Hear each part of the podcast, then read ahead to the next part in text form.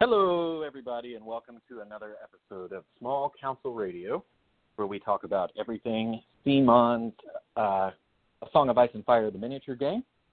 Uh, today, we have an episode to cover some things that have just recently been spoiled, and it is just basically going to be myself and one guest. I'm waiting for the guest to arrive, so uh, we had a couple of things come up today, so we are not as stacked as we normally are.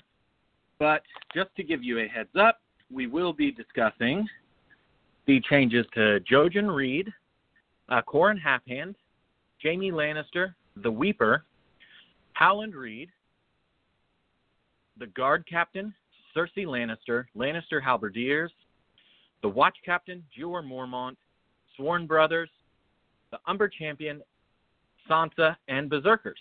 So, kind of a lot to cover there, but uh, it really shouldn't take too long with just myself and our guest uh, giving our take on these things. So, everybody's either excited or nervous, maybe a little bit of both, uh, a little bit of reservation with the 1.7 changes looming on the horizon. Um, some people are holding on to some concerns that they're changing too much and they're afraid that the game is not going to be what they expect. Uh, I think everybody should be excited because the developers have given us a good game so far. I don't see them just suddenly forgetting how to write rules when they rewrite uh, some of these units, and it's just all of a sudden going to be a bad product. Don't see it happening. Uh, surely it'll be different, but there can't be really anything wrong with that because we might get an opportunity to see some of those units that have just kind of been sitting on the shelf get used again. So I am really excited, and hopefully all of you are as well and we'll start getting into some of these changes to build up a little bit of hype. So, still waiting on the guests, so I'm going to go ahead and just get started right here. We will start with the Starks, everybody's favorite army to play, and everybody's favorite army to play against, right?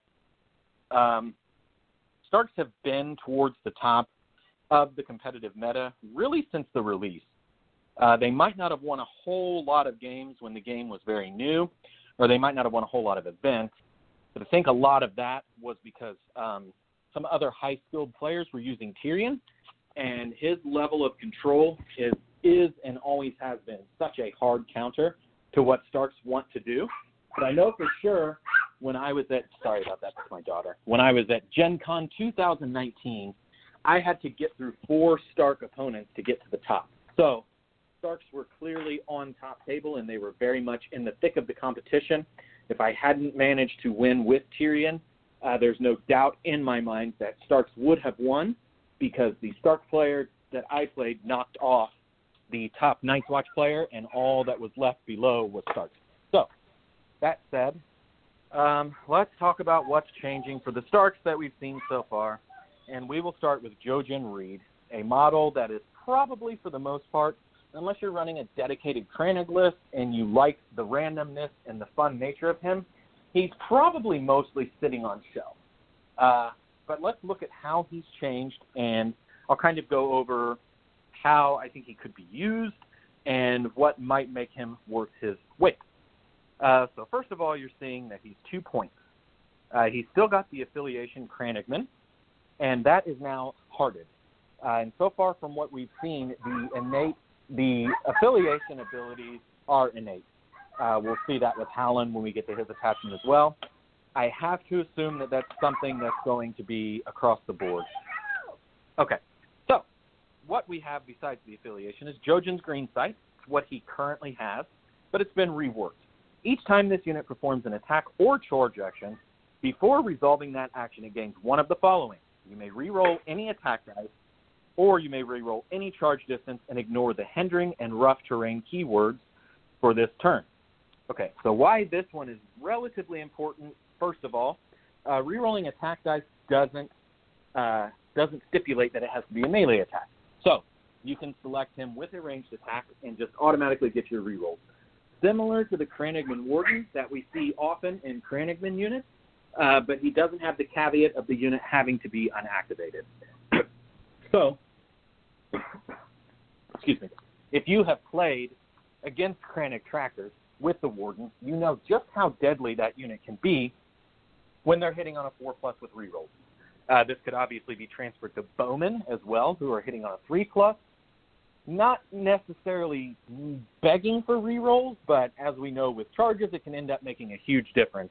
I'd like to think on eight dice with rerolls hitting on threes, you should probably reliably hit six to seven times. Um, I think in a lot of people's mind, they envision that they're always going to hit eight with rerolls. Doesn't really work out this way mathematically. But with that said, uh, you can see that he belongs in a Crannogman unit or a Bowman unit just as well as he belongs in a melee unit. Now, when you're charging, you ignore the hindering and rough keywords. Obviously, rough is going to subtract one inch from your movement. This can make a charge that would have been relatively difficult a whole lot easier.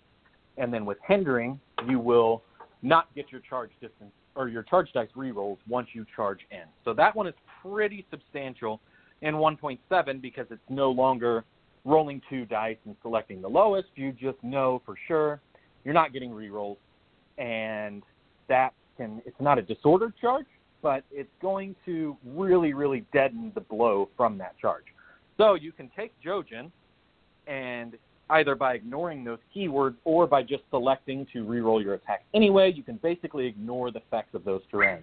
If you need to charge over rough, it's probably smart to choose the movement, but it's kind of half of half a dozen of one, six of the other, unless you just want to take the reroll in case you do roll a one on that charge, and you could lose your charge bonus anyway. Uh, where he's really going to shine is in the grind. So once you're engaged, you can use him to re-roll your attack dice after you've already charged in. So he's got some merit, and then all of that is really going to depend on just how powerful Howland's cards are and how much better they get with the Crannogman affiliation. Uh, if they are anything like what they are now, they get a pretty substantial bonus for the Crannog keyword.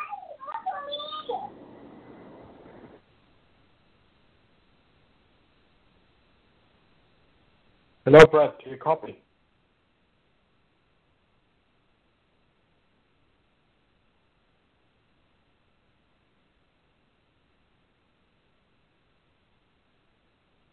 Did you hear me?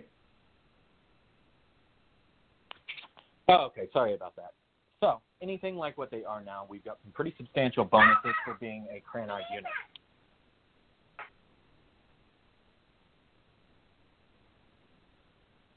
Hello, hello. Hey, my guest is here, so I will just let you introduce yourself really quickly while I sort some things out.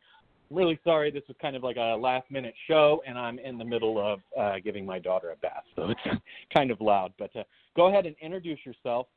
Uh, let us know what content creation you do, uh, how long you've played the game, uh, how long you've done wargamings in general, and what got you into it.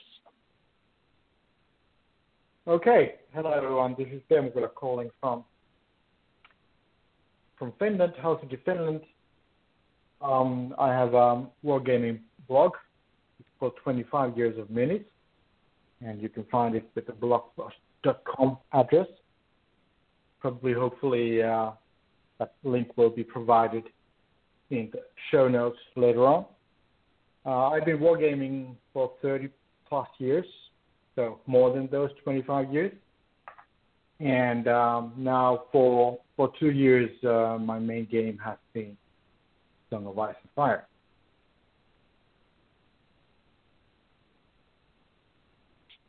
Okay, perfect. Uh, and yes, we will absolutely drop a link to your content creation and anything else you'd like us to link on the Song of Ice and Fire sure. page. And then it should also be shared through the guild as well. So basically, all you've missed is I've introduced what we're going over, and I've given a little bit of my take on Jojen. Um, if you want to yeah, have a look at that, and yeah, if you want to see, tell us what you think about him, where you think he would be useful, and then we can move on. Yeah, well, I think it's it's a significant change to Jojen. Like you said, he's been mostly mostly on the shelf, and and what is also relevant is that those abilities are now innate, so they cannot be negated. Um, I was also thinking of putting him on uh, Mercenaries, because then he would only be like a one point or altogether a six point unit and they certainly need those rerolls. But I think the the, the biggest value here is is uh, the easier charge. Because, uh, you want to be charging. But I think yeah, he's uh, pretty good in many units. Two points. That's an investment. But that's maybe why I was thinking about those uh, Stormcrows. Yeah, and and again, I think a lot of it hinges on just how good Howland's cards are when you have that Crannogman affiliation. Yeah. Uh, you have to assume, based on what the developers have said, where the commander is relatively focused and the benefits for bringing his house units are pretty substantial. I have to think mm-hmm. that being a Crannogman unit is going to get you some pretty substantial bonuses. So I think that they've probably put a lot of thought into it. And I like your point about being able to charge. It's a point that I brought up, being able to ignore the rough, but also with these terrain pieces automatically making you disordered, it really throws a wrench in the gear of what Starks want to do. Yeah, yeah, with the new rules for the terrain pieces, indeed. Sorry, excuse me, I misspoke. They're not necessarily always disordered. You just won't get your charge bonus for charging over the hindering piece, which is really, really huge. So. Mm, it is. Okay, so we can move on from Jojen, and let's go straight into uh, what we've seen of Howland Reed. Um, obviously, we've seen that he's no longer an NCU commander, which is big, mm-hmm. right? Um, they've also announced yeah, that there won't that's, be NCU commanders. That's probably the most dramatic news no, so far. No, no NCU commanders.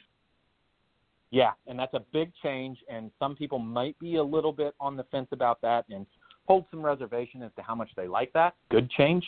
Um, I think the three NCU meta has felt near mandatory for competitive gaming for some time now, and I, I won't say mandatory, but near yeah. mandatory. Um, and I just like the fact that it takes away the free activation, so it kind of just takes that temptation out of it, and well, it's just not an option. So, uh, so we see his commander ability. He's got superior flanking. This one's interesting because, as we know, the most notorious superior flanker right now is Harma. Now, it is it shares the exact same name as Harma's order. Now, as anybody who's played against Harma knows, plus three attack dice and vulnerable turns a unit that has no business uh, fighting an elite unit into a unit that can crush an elite unit. So, what we see with Howland's version is if attacking the defender in the flank or rear, the defender becomes panicked and vulnerable. So, this is similar to Bushwhack that we see, but you're getting the vulnerable token instead of the weakened token. I feel like this is a lot more fair. And from what I, it seems like maybe the developers are trying to rein in some of these benefits that are giving you additional attack dice, and that's part of their effort to kind of end this one-shot meta. And this is something that they've Mm, said, yeah. so I feel that it's really fair. This is still a really powerful ability, but is it going to allow you to take a unit of Sworn Swords or a unit of Crannogman Trackers that really shouldn't even be charging or doing this type of damage because this would work on a ranged as well. But if you could imagine Crannogman trackers getting 11 shots with rerolls in the flank and the defender's vulnerable, that's, there's a very good chance that they're dead. And that's coming from a Mm. five point unit with a one point attachment to get you the rerolls to six points. Eh, doesn't really quite add up right because they're going to make a mess out of a seven, eight point unit. So I'm happy with this change. I feel that that ability is really powerful, and I think it's fair. And then additionally, we also see that his Crannogman affiliation is innate, cannot be shut off. I feel like maybe that one was just a little bit of an oversight when they got into stripping units' abilities. I think they probably didn't intend for you to be able to strip the affiliation because it just doesn't really make a lot of sense. Uh, but It's either way, they've corrected it now. It's innate. It can't be shut off. It makes sense. So I'm happy with that. And then finally, we've got disrupt. Now, this is different from agile. So this becomes important because putting Howland into a unit of skirmishers as it stands would be minus two to hit if you're engaged. Yeah. Now, agile keywords. against ranged and melee, disrupt will against melee because they have to be engaged with you. But minus two to hit could be incredibly oppressive. Howland could be tempting to put him in Bloody Mummer skirmishers for that minus two. It's still a pretty fragile unit. And so, with all of these bonuses that we've seen for having a field commander in the missions that they've shown us for 1.7, it's really tempting, but is minus two to hit worth putting your commander in a unit with pretty terrible morale and defense? Uh, I don't know. Uh, they're probably going to explode pretty quickly. I think that putting him mm-hmm. in something defensive like Blackguard or Tully Sworn Shield and giving them the minus one to hit is a better way to shore them up than putting him in the something like the Bloody Mummer skirmishers. What do you think? What is your take? Yeah, with, with the yeah with the Blackguard, have to agree, or with any tanky unit, would be quite certain to hold on to an objective because uh, anyway, having a minus one to hit to you, if there's still a horrific visage, you know, it's a it's a bad deal going there and trying to grab that token, that uh, objective away from you. So that would seem to be the most obvious synergy. But yeah, he, he's a he's a strong commander, strong abilities, lots of different use for sure. He's a very strong commander, and I think I think that for the most part, people who have played war games, especially games workshop games where you had Nurgle units doing minus one to hit, I think they kind of understand just how powerful that is. But there might be some that mm. didn't really have that experience, and they're going to learn really, really quickly that minus one to hit is absolutely amazing. In my opinion, it is hands down better than a plus one to defensive save. It's not even close.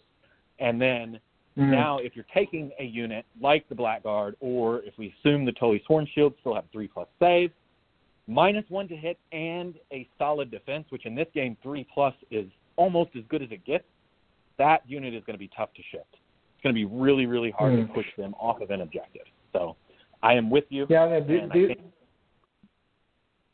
these kind of abilities can create situations where your opponents are like losing their hope that, oh damn, there's nothing I can do in this situation.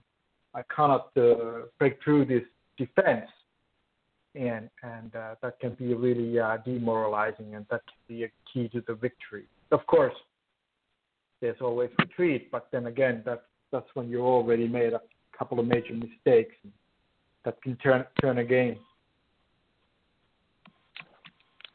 Yeah, I totally agree. Um, getting your opponent mentally staggered is one very very good way to make them start making mistakes and in a game that's as precise as this game is, that can turn so quickly uh, with some very yeah. very key plays, tilting your opponent and getting them off of their their normal game is going to generally work out in your favor, especially if they're making really yeah. really risky plays, probably to your benefit. So I see Howland being able to do that. So he might just end up being kind of like what Jon Snow veterans were in 1.4 you just don't even mm-hmm. go mess with them because you're just going to get really disappointed. So maybe I'm wrong, but that's yeah. what I see. Let, so, well, let's see what comes out. And the disrupt word is saying a lot here, so you can really disrupt your enemy's battle plan. Yeah. So yes, you that's a good way to say. It. So moving on, let's look at his generic NCU. So they've said, I can't remember if they said every commander who was once an NCU got a generic NCU as well. I'm pretty sure that's what they said. But for sure, yeah, that's that's going to be interesting because we have some uh, commander NCUs who already have NCUs. For example, Daenerys Targaryen. But, yeah, yeah, they might not have written that then. Um, I don't have the article in front of me to look at it, but as I said, we know for sure that Howland has a generic NCU, and it is a phenomenal generic NCU. Um, so Howland he is the protector of the neck. Sorry, I couldn't read it. Uh, Hunter's Guile, influence. When this unit Hunter's claims Guile. a zone, attach this card to a combat unit until the end of the round. While influencing an enemy unit, that enemy attacks that enemy's attacks suffer minus one to hit, and they treat all terrain as having the hindering and rough keywords. Okay, a mouthful. Minus one to hit. We've just sat here and talked about how amazing minus one to hit is. Um, this is another instance where it could stack with Agile. Um, obviously, if you're bringing Yeah. his NCU, you can't stack it with his commander's ability, but potentially taking a unit and making them minus one to hit when they're fighting something like Bloody Mummer skirmishers is going to make them pull their hair out. Um, even units that are hitting on threes are going to get very frustrated just trying to score hits. And then his second ability, uh, that enemy treats all terrain as having hindering and rough keywords. That could get really interesting. Um, turning a forest into hindering and rough. It's got a really big footprint. Turning a weirwood tree, which Mhm. your opponent probably placed down to protect himself, into something that's going to hurt him, uh, and it doesn't hurt you. it's, it's really good. I think this is kind of this is probably flying a little under the radar for how good it is compared to Hunter's Guile because we already know how great that ability is. But messing with Yeah. the terrain on the board and making it basically a defensive tool for you is going to be huge. Yeah, this, I think this is a great fluff here. This is really like a granite trap happening. So that the ni- nice piece of terrain suddenly becomes a trap and becomes a, a problem. And of course, the five uh, point NCU are very expensive, but you get the, you know, you get both the tactics shown on on on the tactics board, and then you get all of this. Definitely worth worth every point, and you can really ruin a really expensive unit performance. So um, yeah, is because I'm seeing. I'm seeing something scary like Knights of Casterly Rock or some form of unit that's meant to charge in and do a bunch of damage. And I'm seeing them minus one to hit, and then when they charge you through this weirwood tree or this forest, they're not getting their rerolls on top of that. That charge Yep. is just going to fall flat. Indeed. Yeah.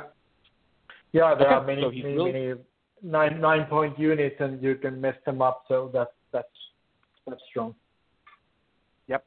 And so, of course, we've seen Jaqen's NCU being able to copy influences. The internet kind of went wild over that, imagining bringing Jaqen Mhm. along with Howland and copying Howland's influence. Obviously, that would be phenomenal. So, uh, we don't really need to go over that one. Um, I think they covered it last week. So, we'll move on to the Yeah. next start bit, which is the Umber Champion at one point.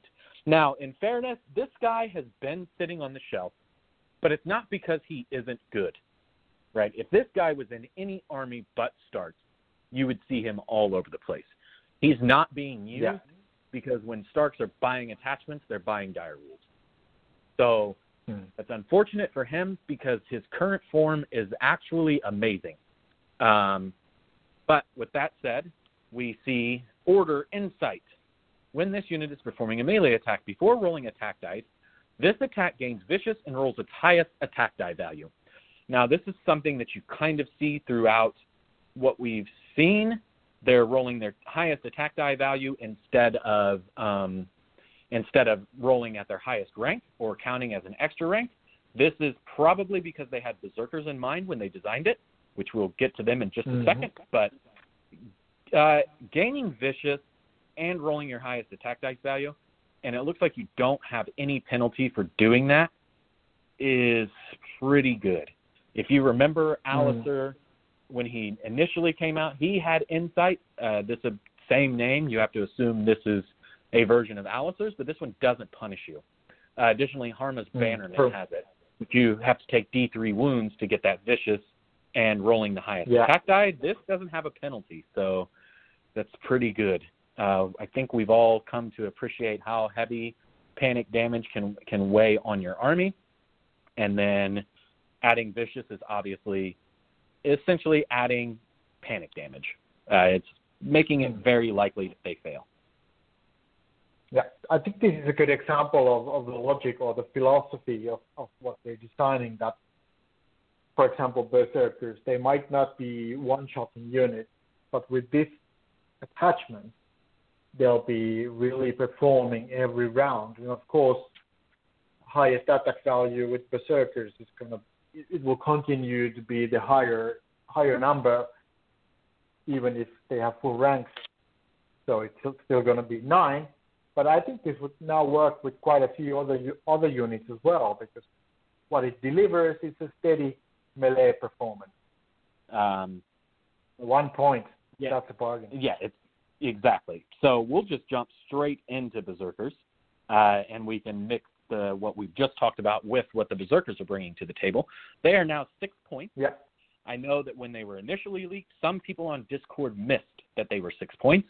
Uh, they were having a little bit of a, I, I don't want to say a meltdown, but some people were pretty upset that it looked like Berserkers just got nerfed. And whether that's deserved or not, we won't go into it. But between you and I, it's deserved. But yeah, um, Berserkers just did a lot. And now this, what's what's Mhm. changed about them? They're not even really bad. They're not bad at all. No, So what they're not bad at all. what you've got is movement six, uh, same defensive save of five. Their morale went to a five plus instead of a four plus. They are swinging seven, eight, nine times with their berserker axes, and they're starting with a four plus. Then you look at the berserker axe ability, gains plus one to hit for each of this unit's destroyed ranks. So they're not starting on threes, and they've lost sundering, and they've lost one attack die. But again, we've seen every unit lose some attack dice. So no surprise that berserkers are not 8, 9, 10 anymore. And then they gained Yeah, unyielding. it's, yeah. This unit suffers minus one wound from failing panic tests for each of its destroyed ranks. So, at second rank, they're hitting on threes with eight dice, and they are taking D3 minus one wounds for failing panic. At last rank, they're swinging with nine dice. They're hitting on twos, and they're taking D3 minus two from failing panic. So even if they fail a panic on average at the last rank, they're not going to take any additional wounds unless there's some other effects that are adding to the panic damage. Pretty solid. Um, I would It is pretty solid. that It's now. a shining example of Stark being extremely dangerous at their last rank. Exactly, and that's that's what they said they were going to shape Starks to really reflect, and this is a very strong case of them making that point, right? So, Mm, Um. I guess the game's becoming such that you know the victory hangs on a balance, and it's just about if you're able to finish off the Stark unit before they wipe you out. So that's that's that's the kind of a vision I have in my mind, looking at these units. exactly. And then if you look at the Umber uh, champion as an attachment, you we were talking about how they've lost some of their Alpha Strike potential. Charging in at full ranks with nine attack dice and vicious, even though you're hitting on fours, can still be pretty nasty. And technically, Yeah. it can still destroy a unit. Um, you can do 12 wounds with that. These guys seem like they are just going to be great at erasing lower defensive units. Paul was free people, free folk. Yeah, yeah, they should do a number on on the free folk, I think. hmm But they're also Yeah, fast. it's a so it's they- still they- amazing unit at six points. It's a very good six point unit. for six points. I- I would take it. Absolutely, I would. Yeah. I would run them. And then if you consider I would that you I would run them the now. if you can put the Umber champion in them, you get back to seven points, and there's arguably maybe maybe not quite as good, but still really really good. Mm. And there isn't really that much, if any, vicious with Starks. And now they finally get it with the Umber Champion. Yeah, they've got it with the old version, but they had to take wounds to do it. So Yeah, um. Yeah, this version seems this version seems a little bit better because it's got kind of a Catelyn effect to it too, right? Rolling the Mm. highest attack dice. No, that's what they say in the article. That the the attachments get an ever so light bonus or bump up or uplift. So I think this is a good example that you you don't get Yep. any negative, but you get a really good order. Exactly. And so I personally Now I dip my toe in Starks a little bit. Um, I kind of bounce back and forth between them and Night's Watch at the moment for my choice for tournaments. But as so Mhm. as a Stark player, I'm happy with these guys, and I'm happy with this attachment. So, moving on to Yeah. Sansa. Ability has the same name, repeating the words. Sansa begins the game with two order tokens on her. When Sansa claims a zone, you may remove one order token from her. If you do, replace that zone's effect with return one tactics card from your discard pile to your hand. Uh, once again, very much worth the four points. I think it's a very good thing that Starks or nobody will have two or three point NCUs. No, well, nobody will have three point NCUs anymore. I, I, I I also would like to see the meta moving towards two NCUs instead of three. And well, yeah, Sansa has always been very good. Now now she can do twice the thing she used to do. And, Yeah, uh, so she you she's she's got to replace the zone, which some people are grumbling about a little bit, but it's a really good effect. Even if it's a zone replacement, returning cards from the dead is really really strong, um, especially when they start to have cards like they have. So I would Mm, exactly with the Starks deck. There's been a number of times I had an NCU to activate, the crown was open. It's like, well, don't really want to use the crown. I wish I had a sudden charge or something like this. But hey, if you've got Sansa, go get your sudden charge back. So I don't think it's that bad replacing a zone. I think it's fair, and she can do it twice now. So I think they've done a really nice job of rounding her out. Taking away the anytime trigger mm-hmm. was really something that needed to happen. I'm pretty sure I think it's about 97% of Stark lists include Sansa right now. So that Mm. tells you Yeah. how powerful she is. Yeah, and this is a good example that you get a really good bonus because, like you said, retrieving a card is can be totally powerful, but you have to pay the price. And I, I would pay this price any day. I fully agree and couldn't agree more.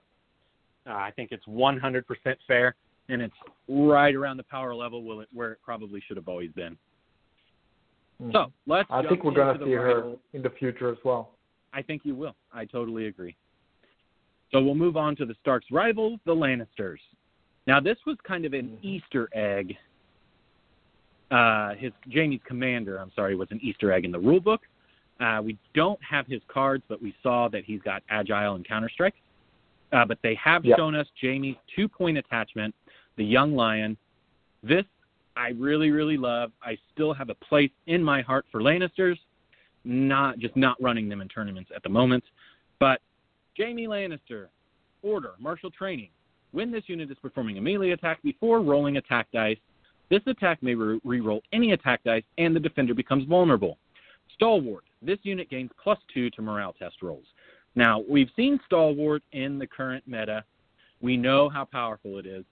They've also indicated in this article where they covered Jaime that Stalwart is going to be an ability that's relatively rare. So the fact that Yeah. Jaime Lannister has it feels really thematic. Uh, I like it. It makes a lot of sense. It probably should be something reserved for the bravest, the boldest, and, and those with the most renown in Westeros. So I like that. Uh, his order, martial it's a perfect training, fit. Exactly. His order, martial training, uh, immediately I think of halberds because we've seen halberds. I don't really know everything the mountains men do. They haven't showed us that, but we know that halberds, and now they can use set for charge in Mhm. the flank, which is really powerful. But we'll actually get to halberds here in a moment. But thundering and um, being able to re-roll your attack dice and make the opponent vulnerable, really, really strong. Uh, the trigger allows you to use this order on the set for charge. So potentially having So yeah, seven two different triggers. That's yeah, that's what I was thinking. That is it the same or different trigger? But if it's if it's a different trigger, that's a that's a deadly combo.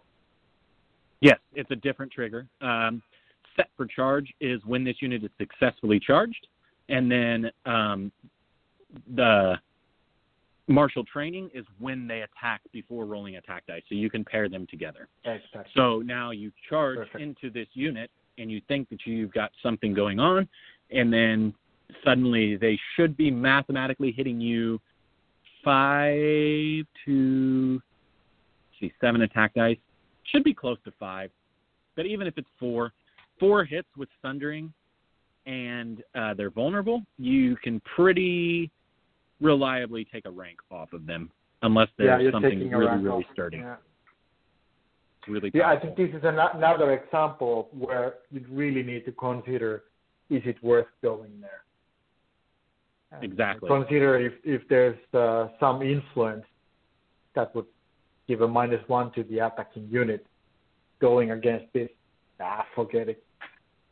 No yeah, point. exactly. Could end up doing more damage to yourself than you do to them because Jaime's unit would be stalwart and halberds are relatively defensive with a four plus defense and a six up morale. Now that's effectively a four plus morale. Probably not doing a lot of panic damage to them. You would need a lot of modifiers. Uh, and then with Yep. set for charge, if you're charging in the flank, they can turn to face you. So it might end up just being a really bad decision to charge into them. But I really like Hmm. it. It's Jaime, and it makes sense. Jaime needs to be powerful. I love his model. I want to see him on the field. Yeah, yeah. This is like come at me, bro. Exactly. But maybe. Yeah, All right. I think all of this, what we're seeing is, is is making a good story. It's making, it's bringing out the narrative, and you just have to, I, you know, you just have to love it. Really good design work. Yep. Um, I agree. I like the fluff that they're adding to some of these, and it seems like they are doing.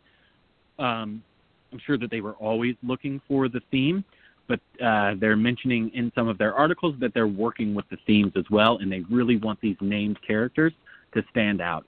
So they've mentioned that named character attachment should be more powerful than a generic attachment Yeah. at equal cost. So Jaime, his abilities might be two and a half points uh, combined.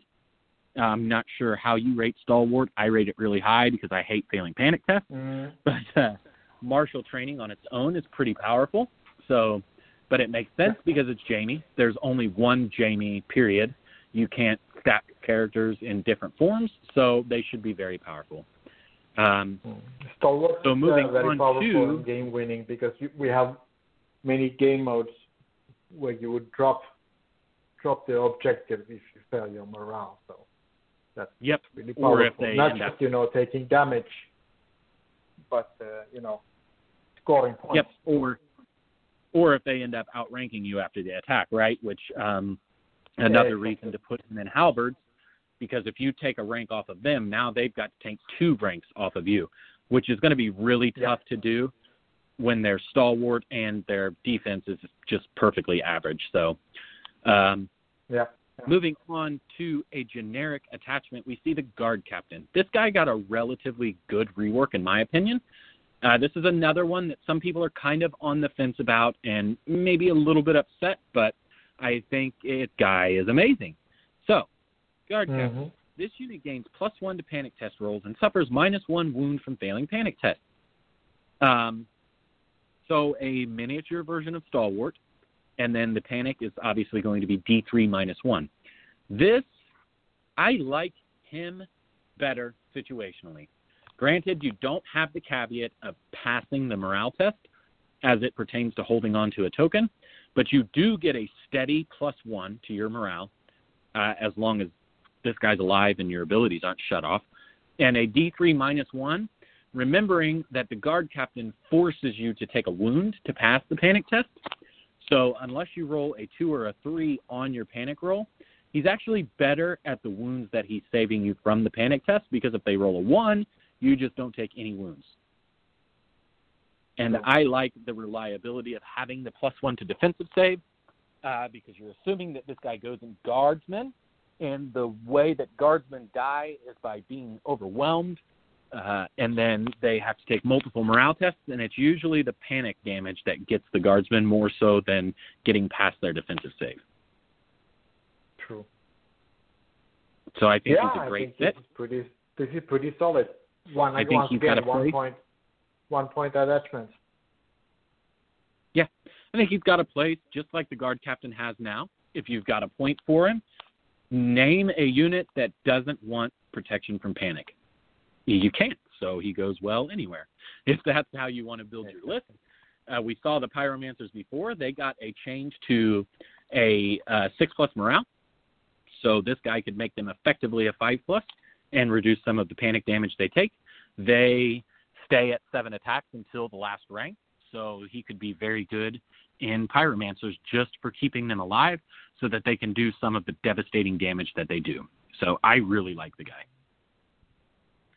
So yeah, I think uh, it's, it's pretty good now that there are other uses for him than just always being in those Lannister supremacy units. Exactly. Which has also and, and changed. I, yes, which doesn't require you to pass a morale test anymore, so he still fits in them like a glove because, as I mentioned, when they're overwhelmed, it's the panic damage that's crumbling them down. You can reduce the panic man- damage and increase your odds of passing panic, and it's not an order. So you will get that throughout the end of the round, every round. Well, you'll get it as long as they're alive and not shut off. Mm-hmm. Um, yeah, it's pretty. So good. the Lannister halberds talked about them a little bit. The real changes to these guys, they went to back to seven seven four, which is I think that's what they were initially. It might have been seven seven three, but they lost an attack dice, which seems to be pretty standard for strong units. Uh, and then they've got their order set mm-hmm. for charge. The only difference is you can now Trigger set for charge if you are unengaged and charged from the flank. That's pretty powerful because, of course, it comes with the implication that you can turn to face your opponent if they've charged you in the flank. True. Yeah, I think it's that's that's a significant change on on that uh, order. And I can uh, imagine like having a couple of uh, two Lannister halberdier, halberdier units and you know really making a bunker, really making a kind of a square to do in, in the Napoleonic Wars to protect them, infantry to protect themselves against cavalry attacks. And these these guys, uh, and with the, with, with with the attachments we've seen, yeah, really tactical units. And beforehand, they were it, it was actually quite easy to to flank them with cavalry. So now it's it's really strong. Yeah, it's not it's not quite as easy, and they'll be able to turn around and face you. So the cavalry that's charging in might lose those flank bonuses. So they've got to think twice before they charge their cavalry in first. Of course, you um, if you turn to face them to make your attack, you're probably giving your flank up as well. But we will have to see how this one plays out, but I will be very happy to see halberds on the table. Mm. So, and I'm playing a lot of Targaryens, and if you think about the basic unit, the six-point screamer unit, they have no no place to go attacking against these guys. Because no, there's not a lot of safety there. You, you, you need to go in and get out fast again after you destroyed them, and it's not going to happen with these guys. Yeah, fully agree. So we're moving on to Cersei. Her ability is playing the game as opposed to no confidence. Uh, Cersei begins the game with two order tokens. When Cersei claims a zone, you may remove one order token from her. If you do, perform the following. If you control the crown, search your tactics deck or discard pile for one Hear Me Roar card and add it to your hand. If you control the money bag, search your tactics deck or discard pile for one Subjugation of Power card and add it to your hand. Shuffle your tactics deck. Uh, so obviously, anytime you go into your deck, you are shuffling your deck back. Um, interestingly, this implies that you need to shuffle your ta- tactics deck even if you go into the discard pile. Um, I don't really see the point of doing that. I'm sure that some people will discuss it, but it's just kind. You're kind of just playing around with words there. Um, it's yeah. pretty obvious that if you search your deck, you need to shuffle the deck. If you search the discard pile, you don't need to shuffle the deck. But with that said, um, this, this uh, so we've um, seen subjugation of power. It's uh, some it's some level of control. Uh, it's stripping abilities from a unit when they activate. For it's stripping the abilities for the turn on a unit when they activate if they fail a morale test, and it suffers penalties based on you controlling the money bag and the crown. So it can be pretty good. You can strip them of their offensive abilities. Um, I guess technically we've seen raiders, so you could strip raiders of insignificance and then make them really, really, really, really think twice about attacking something that's got the ability to kill them on their own terms. So something like skirmishers, charging into halberds, or something with horrific visage. Uh, you yep. could still strip the insignificant from them at that point, unless it was innate. It might have been. I don't have the card in front of me, but that said, um, stripping them of their offensive abilities is always pretty strong. Uh, you can take something like that Umber Champion away, um, and you can make the Berserkers be stuck hitting on fours. And I'm just using Starks as this example because you kind of always think about that Stark Lannister match and how they into each other. That's always a classic matchup, always fun to watch. So um, I think she's got merit. Uh, interestingly, if you control the crown and you control the money bag, you would be able to get one of each of those cards. Um, Hear Me Roar Mm-hmm. obviously can be devastating. Uh, so it seems like the Cersei to the crown play could still be pretty valid. Um, because Mhm. uh, assuming you know you get the the panic token from Hear Me Roar, uh, and then doing more penalties because of that card plus the crown, uh, it could be interesting. Uh, maybe the Cersei bomb becomes a thing again. What do you think? Yeah, I think it definitely does. You, you need to set it up a bit more because it was so automatic before. Uh, so you, you definitely need to set it up, and, and you really need to play those zones, and your your opponent really needs to be blocking those zones. So I think understanding the tactics board and, and understanding what your opponent can do with it becomes more and more important with these kind of cards and with these kinds of uh, NCUs. And uh, that that is uh, adding depth to the game. That's that's what I think. Yep. And uh, if if I'm c- calculating it right, you can come up with like minus five your model test. that sounds pretty horrible Yeah, with the subjugation for power card. Because you have Well, both of it'll- those zones. For each zone you control among crown and money back, they suffer minus two to their roll. So that can be minus four. And then if you also have uh, have um, hear me roar, I don't know if that can be played. This is when an enemy combat unit activates. Uh, hear me roar is probably when they make model. Once again, two different triggers. If you follow me.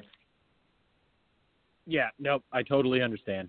And uh it seems like a, it seems like it could be a pretty good card, but I think Lannister's focusing on control, it seems to make sense. And then being able to pull it back with Mhm. Cersei. Uh we'd have to see kind of the whole whole picture to see just how powerful it is. I think we'll have to wait a little while uh, once the meta starts to shake up and you start to see what people are bringing to decide how powerful it is. But on the surface, it seems like a pretty powerful card. And it, does but require then again, I think uh, this, and this is more interesting to play with because now it's not just you know an automatic minus two or minus three if Exactly. you're taking the crown zone. Yep, so it, it I takes fully agree. to play, which is always good. I think Cersei actually got scarier when Panic changed to the flat D3 than she ever was, but that is my opinion on it. Um, so that's all of the Lannisters. So we'll move on to the last subject that we have today, and that's Night's Watch. And we will start right. with Qhorin Halfhand. Uh, this is his Grizzled Ranger attachment. He is two points, infantry attachment still. Uh, his first ability, Order to the Last. When this unit is destroyed, this unit performs one morale test. On a success, it is not destroyed, but remains in play with one wound, then becomes panicked and vulnerable. Then you've got Go Down Fighting, which this is another one you've seen in the current game, but it looks like it got toned down. Each time a rank in this unit is destroyed, one enemy they are engaged with suffers one wound. Obviously, the current form makes it D3 wounds when you control the combat zone. So I'm pretty happy. Uh, go down fighting is pretty oppressive. Um, obviously, I get it when I run Rickon and Osha. Doesn't really Mhm. feel great when my opponent attacks me, kills a couple of ranks, and then his punishment is taking five to six wounds. Uh, doesn't really feel right. Um, I, I think it's the- been extremely powerful. Yeah. And on the free folk side, Styr having it, uh, don't I don't really like it. He's usually in Raiders. It's important to get rid of the free folk commander. Um, the fact that he can punish you so badly for attacking him on top of all the other auto wounds that they already do. I just feel Yeah. like Styr is too strong in all of his forms. But as a general rule, I don't like go down fighting uh, in the current form. The ability to have to do the D3 wounds, it makes it it puts you sometimes in such a bad position because you really need to kill this unit. But if they own the swords, you almost can't do it because you can't afford to take those wounds. I don't like elements of the game that punish you when you're doing things that you need to do to play the game and to win the game. Um, Mm. I've been pretty vocal about that. I'll be vocal about it again. I should not be punished for making smart moves and doing things that I need to do to win the game. And go down fighting is one that punishes you a lot. When it's doing one wound, pretty fine, but D3 wounds for destroying a rank, a little bit too much because they have ways to heal and then do that damage to you again. Mhm. But with that Yeah, I think this is a good, good example of how this game is now changing. They are they are um, taking those one shot kills away, so it's going to be more about grinding. And of course, in the meanwhile, you might be healing, and this is not an order anymore. So so you keep on grinding, and this is an extra damage um, you give give your opponent when they are attacking you. So I think it's better like this. It was a bit too dramatic, like you said. So it it it uh, it fits well with the current sort of design philosophy. Calling as a whole, um, out of everything we've seen, he's probably the one I was like not excited. But uh, this is obviously something I need to play before I can say what's my final verdict. But my my sort of first instant reaction was not not very impressed. What do you think? I like him. to the so, so one of the things that came up on Discord uh, after this card was leaked, there were people saying that since the trigger is when the unit is destroyed, that Qhorin would technically be destroyed, and so it seemed almost self-defeating because if he's destroyed, then he can't use the order. The fact of the matter is, when the unit is destroyed, is just your trigger, and then the effect that happens afterward destroyed if they pass the morale test. Um, Hmm. it just seems redundant to type when this unit would be destroyed. So they're just giving you that general trigger. It does not mean that Qhorin is destroyed. So not only Obviously. if you pass the morale test, would the unit stay alive, Qhorin would be the one that stays alive. That's why it's an order used once per round. Uh, if he died when the unit died, it would be pointless to make it an order. It would be a one time, once per game ability. Obviously, it's not. Yeah. So that's just a little bit of a misinterpretation there. That said, this is Mhm. similar to It Shall Not End Until My Death, but the the unit becomes panicked and vulnerable, so they're probably pretty easy to kill after they stay alive. Yeah, So that's It seems that's why really I powerful. so excited about it. yeah, it's powerful because they can stay alive. Uh, it's gonna depend when this happens. If it happens at the top of the Mm. round, they've taken the swords, and then you've got the opportunity to heal them and then remove one of those tokens immediately after. It's probably pretty good because then they have to deal with this unit again. Maybe they don't have the resources to continue attacking this unit. Maybe they really needed them to die so that they could charge another unit that they really needed to contain. Something like this. I think anytime Hmm. you've got an ability that keeps a unit from being destroyed, it's going to be pretty good. So I think he's good. Uh, we will see, probably depending on what his NCU is and what his NCU does, uh, would indicate just how much we'll see Qhorin. Because right now, Yeah. there's just no way that um, Qhorin's attachment gets used because his NCU is just so good. Yeah, that's that's how it is, and I think uh, at, with Night Night Watch faction, this is of course uh, probably this is a better card or better attachment because they can certainly heal up more than more than other factions or more than Yeah, most other think- factions. So makes sense. I think he's good, and hopefully he will see some play. Uh, moving on to the watch captain. This guy is just Hey, phenomenal. hey, hey! Be careful with what you hope. Do you really want the the NCU Qhorin to lose that ability, that game-winning ability? Uh, you know, I can't say that. I just hope that um, I just hope that we see some flexibility and some list variety. I can't remember the last time Yeah. really I saw a competitive Night's Watch list that didn't have Qhorin in at least one of them. So a Night's Watch pairing generally has Qhorin in at least one list. A lot of the times he's in both, just because he's so good. Mhm. I love Night's Watch. There's no secret about that. And even as a Night's Watch lover, I don't like something being auto include. I like to see flexibility. Mm. I like to see different lists. I don't like to go into an opponent. It's a Night's Watch versus Night's Watch, and it's oh hey look, it's a, an exact mirror match. We're running the exact same list. This is awesome. so, moving on to the Watch Captain Order Relentless. This guy's three points. Uh, he's badass for three points, but Relentless. Really Start of a friendly turn. This unit performs one attack or maneuver action. Do not activate a unit this turn. Boldness and courage working for melee and ranged.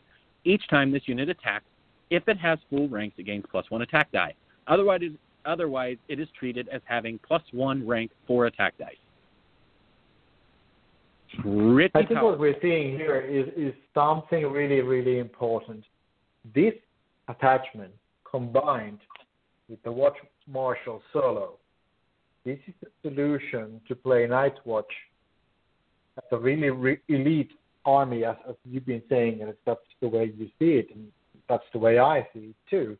And with these watch captains and those watch marshal solos, you can you can build up your activations. And, and this other relentless now you can attack or you can maneuver. This is extremely good. And and um, i can't wait to play, play my unsullied officer with this new version of relentless yeah, this guy just looks phenomenal. Uh, the flexibility to maneuver or make an attack action yeah. means that his That's- ability that's can't it can't be wasted like what you see with the unsullied officer right now. Um, Yep. If Yep. you've got him in a unit like unsullied and you don't have somebody to attack, then what can you do? This guy is always giving you the ability to do something. So essentially, he is an extra activation because if you're engaged, you can make an attack. If you're not engaged, you can always make a maneuver. So this is awesome. Yeah. This is really good. Uh, I have an experience with the Unsullied. I had the officer there. I played several games. I never got to use it because either I had already killed the enemy or they were retreating because they, they saw that I still have uh, the Relentless Order to play and they were totally Yep. not staying there. So this is Yeah. this is a really good one because Yep. it was not worth paying those three points because you, you- really didn't get to use it that often. Nope. I use this him in good. Bastard Girls.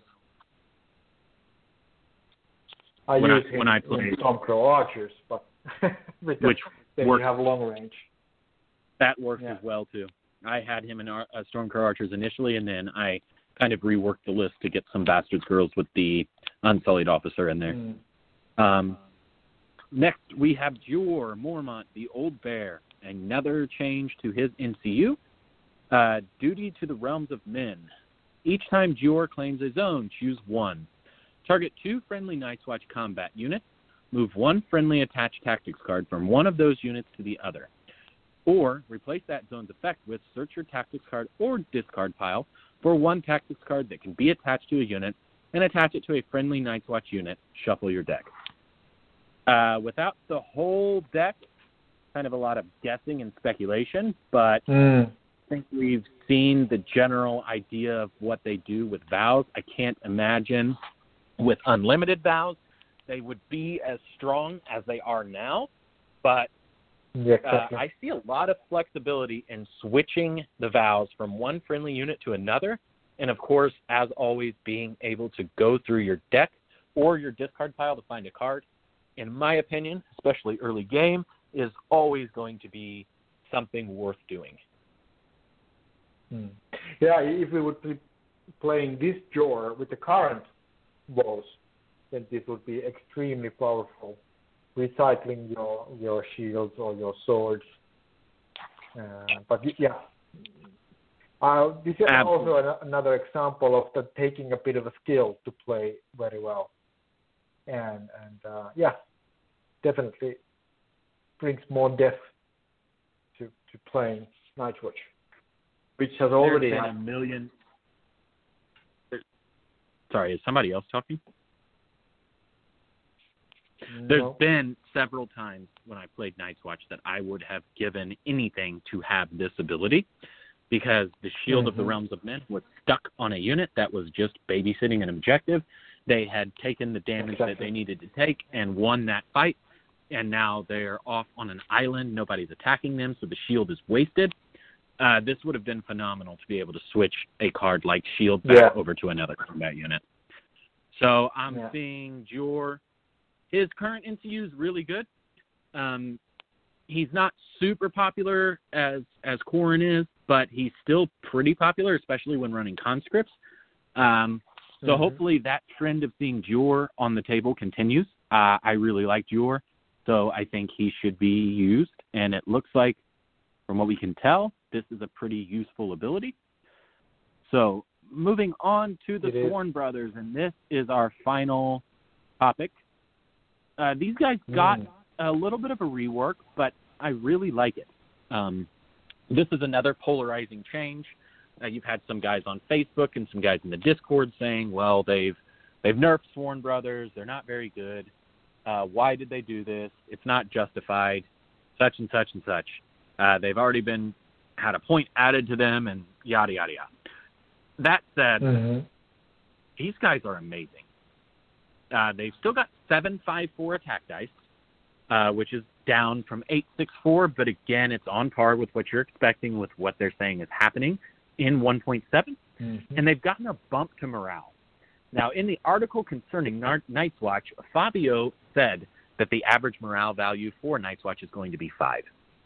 Um, I think it makes sense because True. they live on the wall. They go into the wild. They see giants, uh, mammoths, other horrible things. They've seen all of their friends die. Uh, they've seen bears eat their friends. They've seen them get trapped and just die horrible deaths. What should they really be afraid of? So it makes Mhm. sense for them to have a high morale across the board, especially if they are functioning as the elite army. They should not be turning around and running away. Deserting in the Night's Watch, the penalty for that is death, right? Yeah, yeah, that's something to be So, so from a fluff perspective, they shouldn't really be running away too often. So I'm happy Mhm. with the change to morale. They've still got Sundering and they've got the Martial Training Order. So what they've become is people people focus on spike damage, things like critical blow and Sundering. They focus on the times Yep. that they rolled 13 hits and blew a unit apart. They don't focus on the fact that on average, with eight attack dice, even with critical blows and rerolls, you're probably normally getting seven to nine hits, ten sometimes. When you go above that, you're probably rolling pretty well above average. Some people have this kind of spoiled mentality where with eight attack dice hitting on threes, they're always hitting all eight times. They're not going to roll a one or a two twice, and they're always having three sixes in the mix. Not really reality. Them losing mm. critical blows for me is fine because I would rather have the reroll and the vulnerable token. This way, if I've got a support unit like Ranger Trackers, they don't have to throw out a vulnerable token to make my Sworn Brothers offensive. They, all, the Sworn Brothers can do it for themselves. Or I can double tap with the vulnerable token by using something like the Ranger Trackers and then using their own order off of the swords, and then you're vulnerable twice. So, and I've got rerolls on one of them. Or I can use the Ranger Tracker to set my shot up. I charge in, I punch you, then I use my order while we're engaged, and I get rerolls again.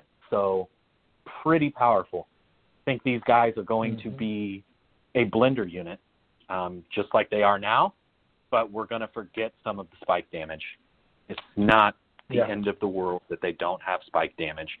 A unit that has sundering probably really shouldn't have critical blow anyway. It's just too much potential damage, leans too much into really lucky dice, blowing something up that it really shouldn't have.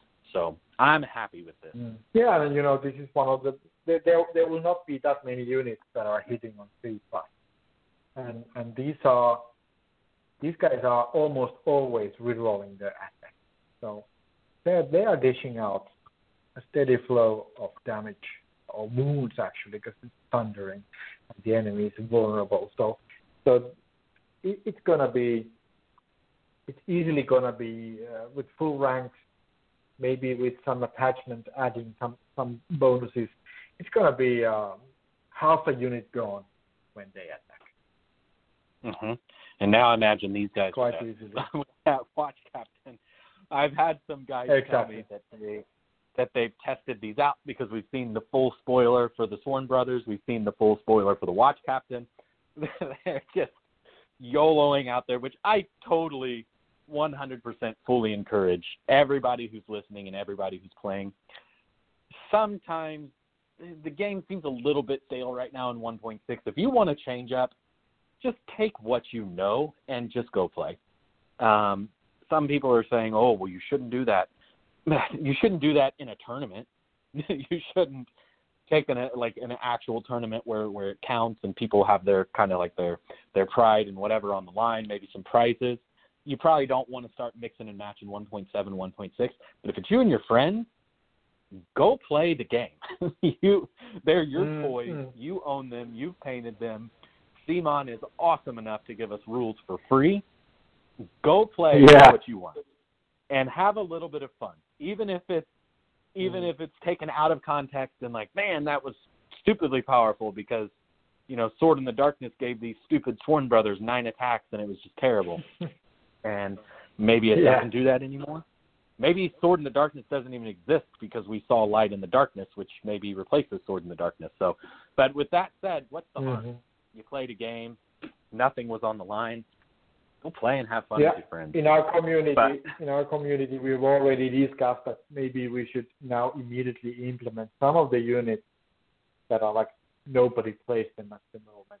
Thinking of Yeah, Mr. just- Friend Zone, thinking of Zorse Riders, Exactly. and you know Play them. they they, play them and they have are fun. better now. Yeah, Just and, you play know, them. Play with your friends. Have I- fun. Yeah, exactly. I played more than 30 years, and I really love this philosophy that everything should be playable, and and they are now downtoning the power creep, if there was any any such thing, and and uh, yeah, with this this many years in wargaming, you just gotta love this. This is be- better than anything before, and and I'm not just talking about the rules.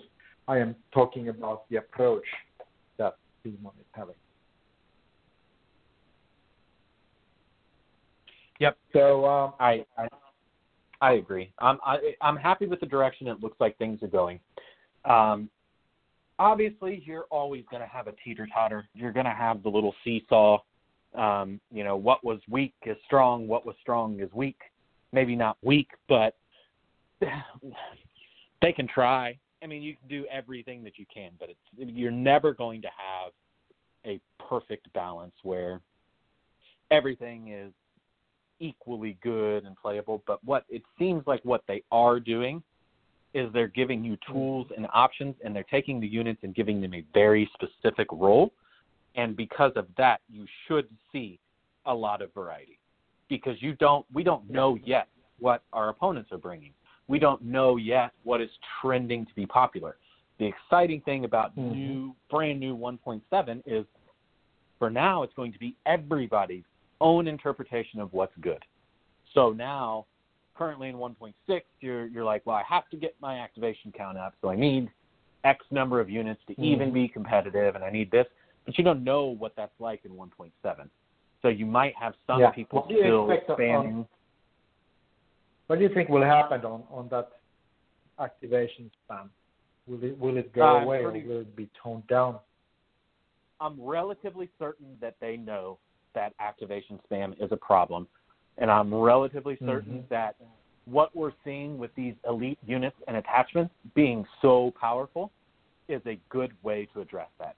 Because if we've seen Lannister Guardsmen, we've seen that they hit like a sack of potatoes. Um, so if Mhm. you're running, and we've seen that the High Sparrow is not giving you an activation. So if you're going to run something like four or five units of guardsmen, uh, where are you finding points to bring two NCUs and something that can actually kill? Because it seems to me Mhm. like this game focuses a lot on holding objectives, and guardsmen are about as fast as, uh, yeah, nothing. So uh, Mhm. if you beat them to the objective and you refuse to attack them, how much damage are you really doing with guardsmen? You know. Um, exactly. so it seems like they've considered these things and they they've balanced things with that in mind. Plus, not to mention the Zorse Riders, we've seen they can just come into the flank of guardsmen with eight attacks, critical blows, and they don't care one tiny bit about Lannister supremacy. So if you're putting Mhm. attachments in the guardsmen to help them save panic damage, there's now six points. So I think that they are going to address the activation thing by making these elite units so attractive and so powerful that maybe this 10 point unit of Sworn Brothers that we're talking about with the Watch Captain, maybe it's capable of chewing through three, four units throughout the course of a game. Uh, Realistically, maybe two or three, but that could be 12, 13 points, 10 points. Um, if they get through Yeah, three, but hey, then you have a 10 point unit which actually has two activations. So that's uh, five points per activation. Exactly. So I think that one 10 point unit should be significantly better than two six point units. Because the 10 point Mhm. unit Yeah. is one less activation, which is huge in this game, and it's a big investment. So I'm not upset if this 10 point unit of Sworn Brothers just derails two or three, six, seven point units. It's not going to bother me. That's Mhm. that's what should happen. Um, that's how it should be. Um, I don't Yeah. want to see necessarily Death Star versus Death Star. You probably won't see that in this game. And then there's deployment, you can always set it up to where you don't have to. But there's kind of that balance where some people are concerned, oh, is everything going to be a Death Star? Mm. Probably not. Not everybody's getting I think- something like a Watch Captain. Jamie Halbert's a part of the Death Star. stat line, I think they need to be able to hit their charge first in be able to get enough damage to the opponent, and then because you know now with the new profiles, the number of attack attacks is, is dropping, uh, and and with five or four attacks, even the Sworn Brothers are not doing really that much damage again anymore. Especially if the, the enemy they're fighting has good good uh, moral value and, and don't take that much damage from from panic. So I think these these guys they really need to uh, get their charge in, or, or one way or another be attacking with with full ranks to be be effective. Exactly. And you know, some people are saying already that the watch captain is OP and yeah, but like you said, it's a six round game. Engagement Mhm. doesn't normally happen until round two. So in a perfect world, they've got from round two to the end of the game to get their 10 points back. It's not going to be super easy to do. Even something that's got a 4 plus defense and a 6 plus morale, they're not going to die with one attack. Are they going to die with two? Maybe. Probably not. Uh, the watch captain or the the um, martial martial training is an order, so it's only once per round. Could they do it? Probably. Uh, is it super likely? Not really. And then even if they kill that one unit in a round, they've got to get in position to charge another. Is it possible? Yeah, there's probably games where they kill two or three units depending on what you're running, but you've got to assume that everybody's got some type of defensive option that they can take. So if you're spamming units that are just average just to get activations, then yeah, they're going to get chewed apart by a unit that attacks twice in a turn and has sundering and mm-hmm. throws a lot of dice. Because with the watch ca- yeah. or with the watch captain, they're throwing eight, seven, five. That's a lot of dice. That's a lot of dice yeah. by 1.6 standards. What they're saying about 1.7, that's probably almost the peak. Um, you know, everything else yeah. that we've seen lost attack dice, so eight is a lot. And so I think people are going to have to adjust. I think uh, with, with Sworn Brothers uh, being led by Watch Captain, maybe supported by a uh, Watch Marshal of taking the Horror Zone, I think they can they are quite able to make a charge in the first round. They could be because they can make one, they can make one or one or two maneuvers and still not be mm-hmm. activated. So, watch so that that is exactly. that is yeah. That's that's quite yeah. a long threat range. With yeah. this it's still a devastating unit. Yep, and it's. So I'm, I'm, dev- I'm definitely going to play watch captains with them. Yeah, you just got to try try it out and play play that elite elite list. Yeah, and just keeping in mind if everything is as it is now, that is 13 points to shuttle that unit across the board. So it probably should be pretty good. Yeah, it should be pretty good. But that can once again, you know, really, really surprise your enemy and disrupt their plans. So that's what I'm thinking. Okay. Well, um, you can definitely Go ahead. Yeah, I'm I'm fine. Good chat. Okay. Well, if you want to shout out yourself again, any anything that you do, and then when we disconnect, send me links to your information where our listeners can find some of your creation. I know that you've sent me some really really cool stuff, so link us to some of that. We'll post it up on Small Council Radio. We'll let the viewers have a look. And thank you again Absolutely. for coming on. I know you stayed up super late to do this, and I really appreciate it. Yeah, it's pretty late, but I really want to do it. Well, shout I'm out. very happy. Um, yeah, one shout out, if I may. Uh, we're running a club, wargaming club here in Helsinki, and now, of course, uh, with the lockdown, we've been closed closed for two months or so, and and still uh, probably not going to be able to open it soon. So I just uh, want to send out a message to all of the people in the community that uh, hang on. Good good times will come back, and uh, we'll be playing. Hopefully sooner than later. Sounds great. And yeah, that's for everybody who's got a store.